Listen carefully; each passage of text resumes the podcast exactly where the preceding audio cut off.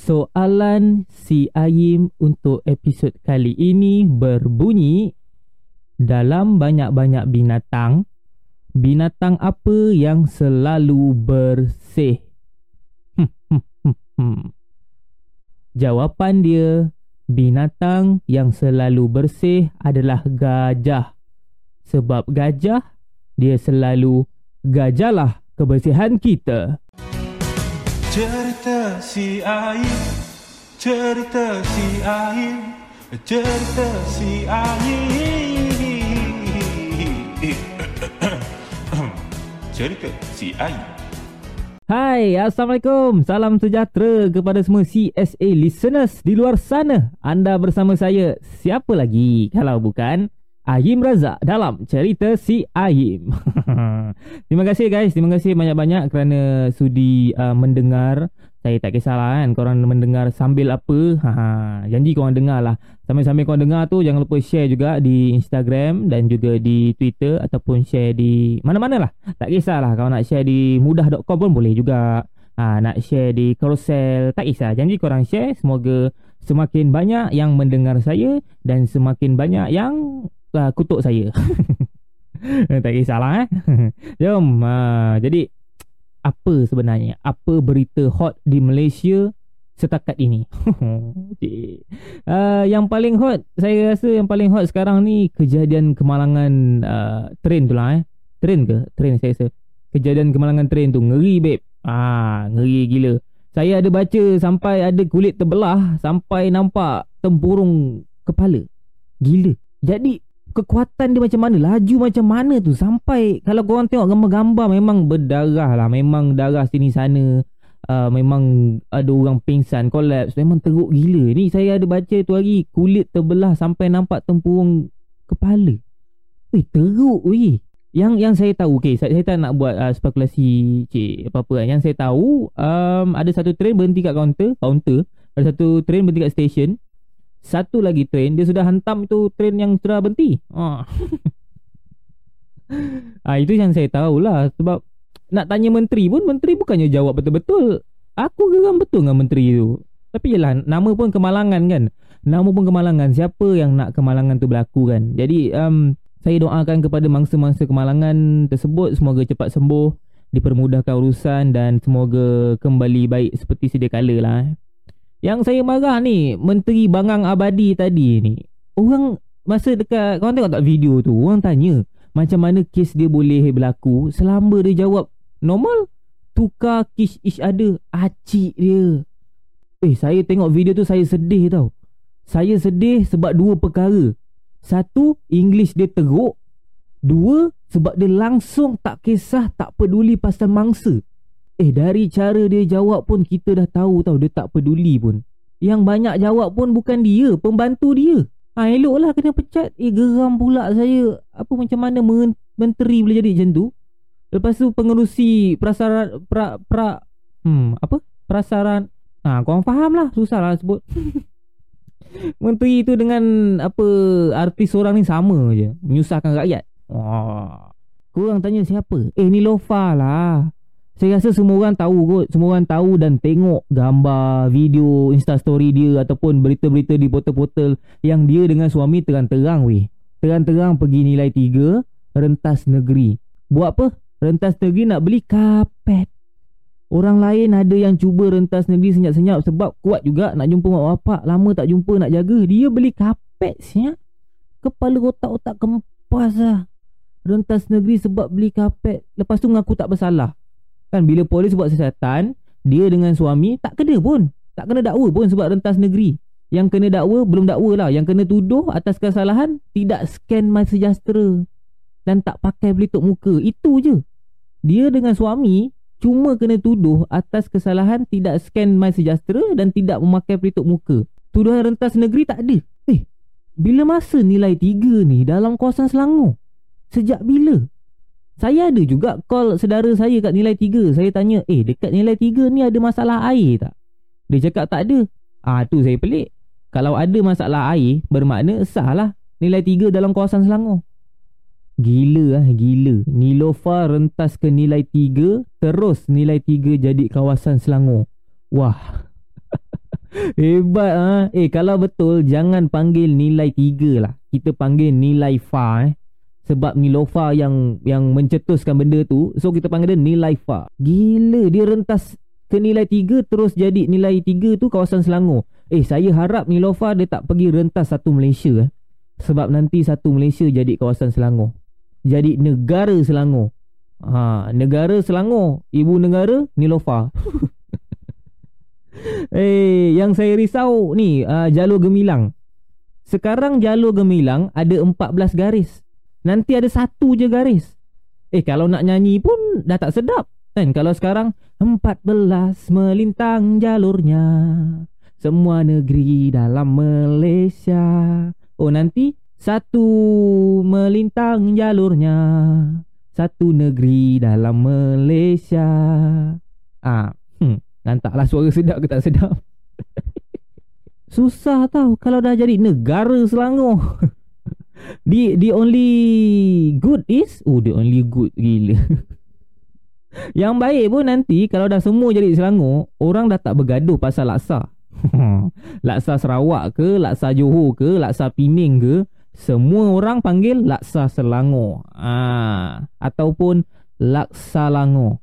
Ha jadi laksa Langor laksa Selangor laksa Langor. Ha Aduh, saya saya saya tak faham, eh. Saya tak faham dah terang-terang pasangan tersebut ada kat nilai 3 tapi langsung tak ada dakwaan untuk kesalahan rentas negeri. Yang kena dakwa tak scan my sejahtera. Eh, eleh, eh.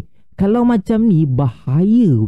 Serius bahaya saya cakap. Cuba bayangkan ada seorang dia kena tangkap sebab rompak bank. Eh, bayangkan eh. Kecuk. Ah, kecuk tu macam satu situasi, situasi lain lah. Eh. Kecuk. Bayangkan dalam bilik surat siasat ah, Ada polis dengan orang tengah rompak bank tu kan.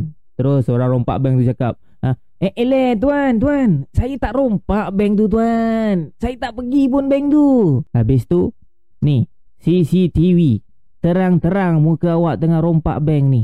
Eh eleh tuan Tapi saya tak scan pun Masa sejahtera Masa nak rompak bank tu. Ha, Apa bukti saya kat situ? Apa bukti? Betul juga. Uh, Sajen Sajen dia tak scan mas sejahtera lah Macam mana ni? Uh, Melihat mas sejahtera awak ni Kali terakhir awak scan adalah di masjid. Uh, Tak apa. Awak tetap akan dikenakan compound Atas kesalahan Tidak mengimbas mas sejahtera. Ah, Kan susah macam tu. Ah, Lagi susah Saya buat tiga watak tu. Weh, Susah siap Tiba-tiba. Eh kalau macam tu Yang untung Orang kayangan je lah. Orang marhen langsung tak untung Orang kayangan boleh berjalan-jalan dekat taman tak payah pakai mask. Relax je. Paling teruk pun kertas siasatan akan dibuka. Itu je. Lepas tu nanti siasat punya siasat rupanya kesalahan dia hanyalah memijak rumput. Hmm, orang marhen tak boleh solat kat masjid. Eh, orang kayangan boleh je kalau nak pergi. Paling teruk pun nanti kertas siasatan akan dibuka. Siasat punya siasat rupanya kesalahan dia hanyalah memaking di petak OKU. Hmm, hmm. Sekejap, tapi kalau saya fikir-fikir Petak OKU memang khas untuk dorang OKU Orang kebal undang-undang. Aduh Kalau orang biasa macam saya eh, Kalau orang biasa macam saya ni Bukan setakat nak rentas negeri Nak rentas kedai seberang rumah Ada rock-block pun kena saman juga. Tapi sebab saya tak ada lesen lah kan Salah saya jugalah kan. Salah saya juga. Polis tu dah check dah surat kerja. Dia dah suruh jalan dah. Tapi saya tetap nak berhenti. Sebab saya nak scan My Sejahtera. Punya nak jaga SOP Sampai kat Roblox pun Saya scan tau. Wah. Kau gila. Kes sekarang ni tengah meroket naik tau tak? Kes sekarang ni 7,000 lebih Boleh angkat LC sebiji. Eh Tak mustahil kes nanti boleh cecah 10,000 tau. 10,000 RM10,000 tu LC boleh datang dengan sport rim branded sikit. Ada boleh datang sport rim apa Sport rim Panasonic. Ha, Lantak lah. Eh gila betul eh Kes sekarang ni. Eh saya Saya betul-betul harap eh Saya betul-betul harap Kes akan semakin turun lah. Kalau dulu Orang tengok 100 kes pun orang takut weh Weh kes berapa sekarang? 100 Weh gila dah 100 dah. Orang takut Orang fobia Sekarang ni Kalau orang tengok kan Kes 1000 Orang akan cakap apa tau? Eh kes berapa sekarang? Seribu. Seribu? Alhamdulillah. Betul tak? Kes seribu Orang boleh cakap Alhamdulillah. Gila. Kalau dulu 100 orang fobia Sekarang 1000 orang Alhamdulillah. Nampak tak betapa teruknya Malaysia sekarang ni? Ni sebut pasal kes naik lah Kes meroket naik lah Ni eh ni. Baru-baru ni Malaysia mengadakan sebuah perlumbaan yang cukup dahsyat. Yuran penyertaan percuma Melibatkan mereka yang berumur 18 tahun dan ke atas. Dan hadiah utama adalah vaksin AstraZeneca. Haha, Nama AstraZeneca. Nak dapatnya Astaghfirullahalazim Susah benar. Eh kawan saya punya semangat tau nak register. Saya bagi tahu kat sini eh. Saya bagi tahu saya jujur eh. Seumur hidup dia Ada dua je yang dia on time. Satu waktu dia buka puasa. Satu lagi waktu nak register vaksin Eh tengah duk tunggu pukul 12 Kerajaan boleh cakap Maaf 15 minit lambat. Eh mana boleh? Mengamuk member saya. Eh bayangkan kena buka puasa Tunda 15 minit lambat. Dari elok 7.20 Tiba-tiba 7.35 Eh mana boleh? Itu pun member saya dah tahu tau Pukul 12 mesti ramai orang. Dia tak nak bergebut. Pukul 12 buka Pukul 9 dia dah standby awal dah. Sama macam dia buka puasa juga.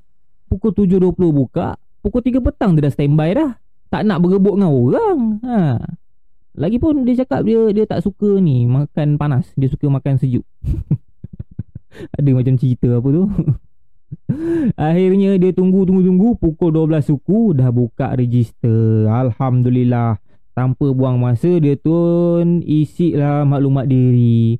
Dia isi maklumat diri Isi maklumat diri Sampai part nak pilih negeri Ah Macam tu lah website tu start Kaku je diam. Korang jangan risau Bukan saya yang start tu. Macam tu website tu start dia duk tekan-tekan tak boleh. Tekan-tekan tak boleh. Saya cuba tekan. Saya cuba tekan-tekan Sampai saya yang tertekan. Eh berapa ramai kawan-kawan saya Tukar skrin baru Disebabkan duk tekan-tekan sampai rosak. Ini baru betul Tekan-tekan keluar duit. Tapi keluar duit untuk repair skrin lah. Eh saya rasa saya tahulah Kenapa bila part nak pilih negeri tu Dia stuck. Eh saya rasa saya tahu. Mari saya bisik Mungkin Sebab orang nilai 3 pun Tekan button selangor Aduh, ni ada pula kawan-kawan lain eh, ada kawan-kawan lain yang berjaya pilih negeri tapi dia stuck dekat pilih tarikh pula. Wah, ada level 2 eh. Eh baguslah. Selain kita register vaksin, kita juga dapat register tahap kesabaran kita. Ah bagus. Tak cukup dengan tu, habis level 2 kita kena mengadap bos dia pula. Siapa bos dia? Bos dia akan tanya kita betul ke kita ni robot. Betul ke kita ni robot? Betul ke kita ni robot? Eh yang tanya tu pun robot apa? La ilaha illallah. Eh ramai yang marah. Tunggu punya lama tapi tak dapat register vaksin. Sebab duk asyik tanya kita ni robot ke tak, robot ke tak. Sabar kawan-kawan. Saya faham kawan-kawan. Sabar. Sekurang-kurangnya kita dapat belajar sesuatu. Kita dapat belajar mengenal pasti yang mana satu motosikal, yang mana satu lampu trafik. Betul tak kawan-kawan? Sabar. Mungkin selepas ni kerajaan akan buka lagi slot register vaksin kan? Ha, time tu kita kena siap sedia. Siap sedialah untuk tak dapat lagi.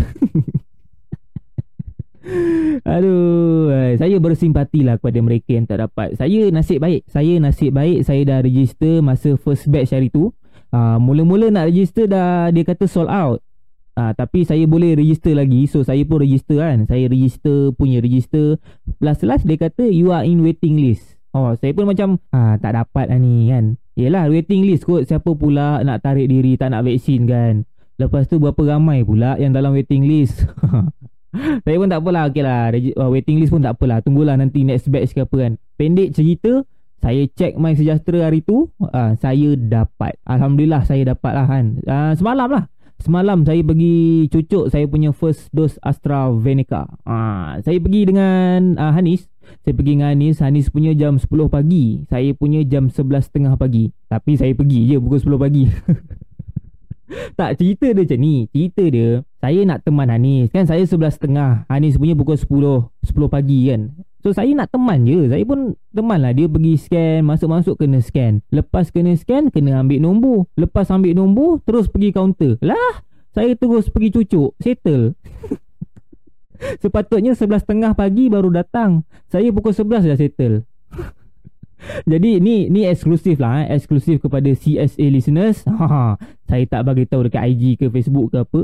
Ha, Kalau anda kata korang macam tak nak lambat-lambat Korang try je datang awal. Diorang tak check pun ha, Anda kata korang punya tu pukul petang kan 2 petang, 3 petang Korang macam aduh lambat sangat lah Nak awal lah Korang datang je scan ambil nombor Settle Diorang tak check pun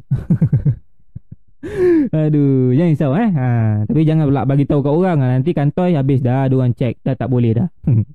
oh ya yeah, ni, kepada yang belum ataupun bakal disuntik vaksin, ah mai saya cerita sikitlah apa yang terjadi eh. Ah, dia sampai-sampai nanti jangan risau, semuanya teratur, semuanya dah dipermudahkan. Dia ada empat kaunter. First datang ambil nombor, ah terus ke kita akan tunggu ke kaunter satu lah untuk pengesahan kehadiran.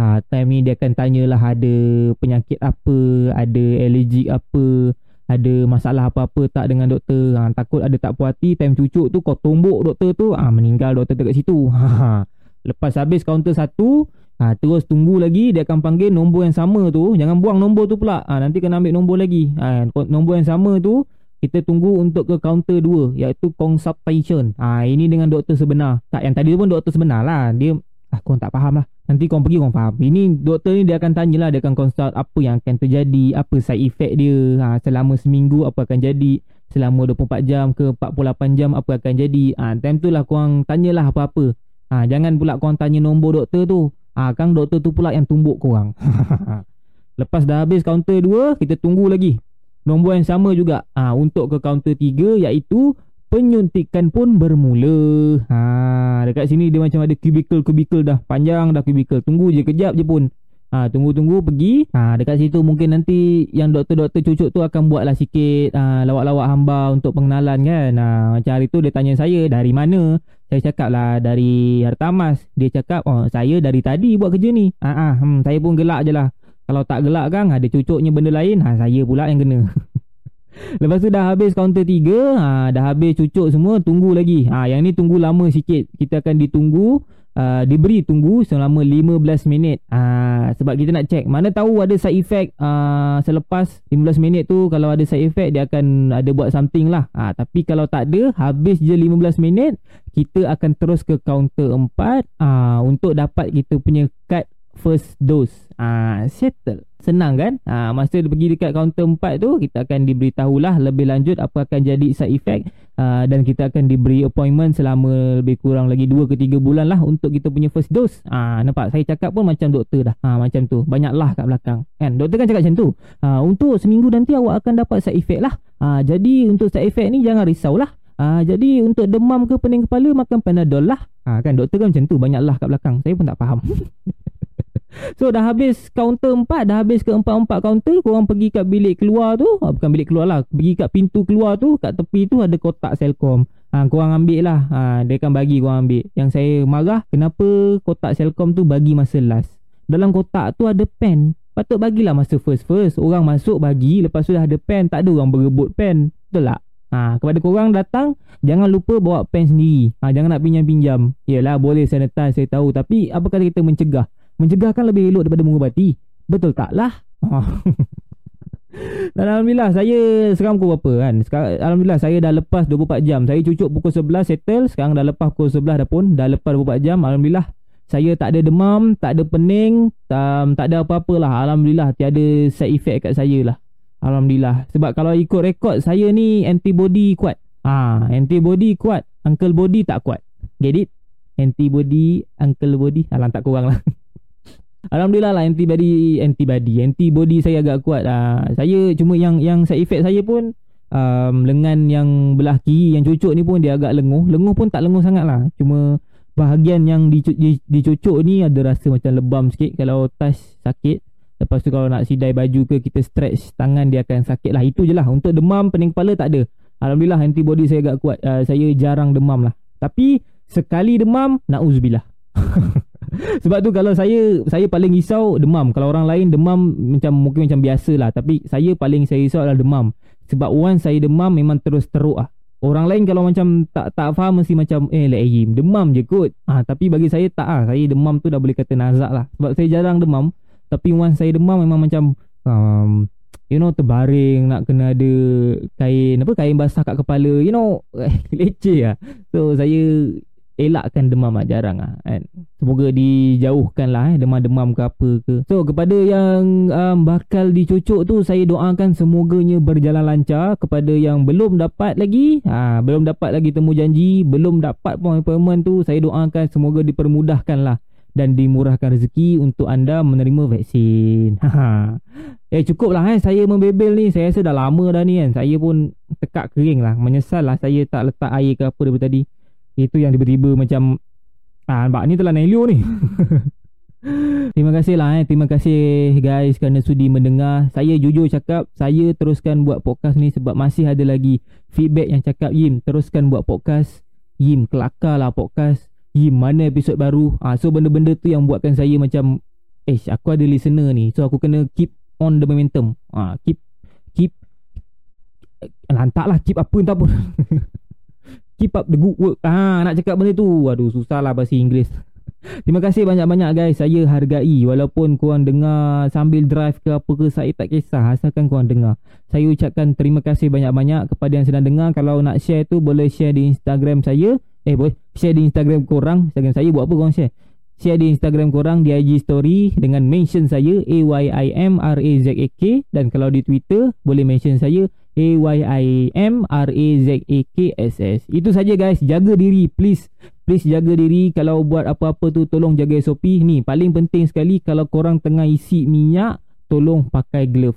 Ah sebab dekat dia punya nozzle tu itu adalah paling uh, orang lupa orang paling cuai dekat situ uh, so kalau nak isi minyak pakai glove atau pakai kain ke apa ke lepas tu terus uh, sanitize so dekat situ yang paling uh, orang cuai lah so jaga diri. Please jaga diri. Sama-sama kita turunkan kadar kes covid kita. Kita jumpa lagi dalam episod akan datang. Assalamualaikum. Hiasi dirimu. Tawan harimu. Cerita si air Cerita si air Cerita si air Cerita si air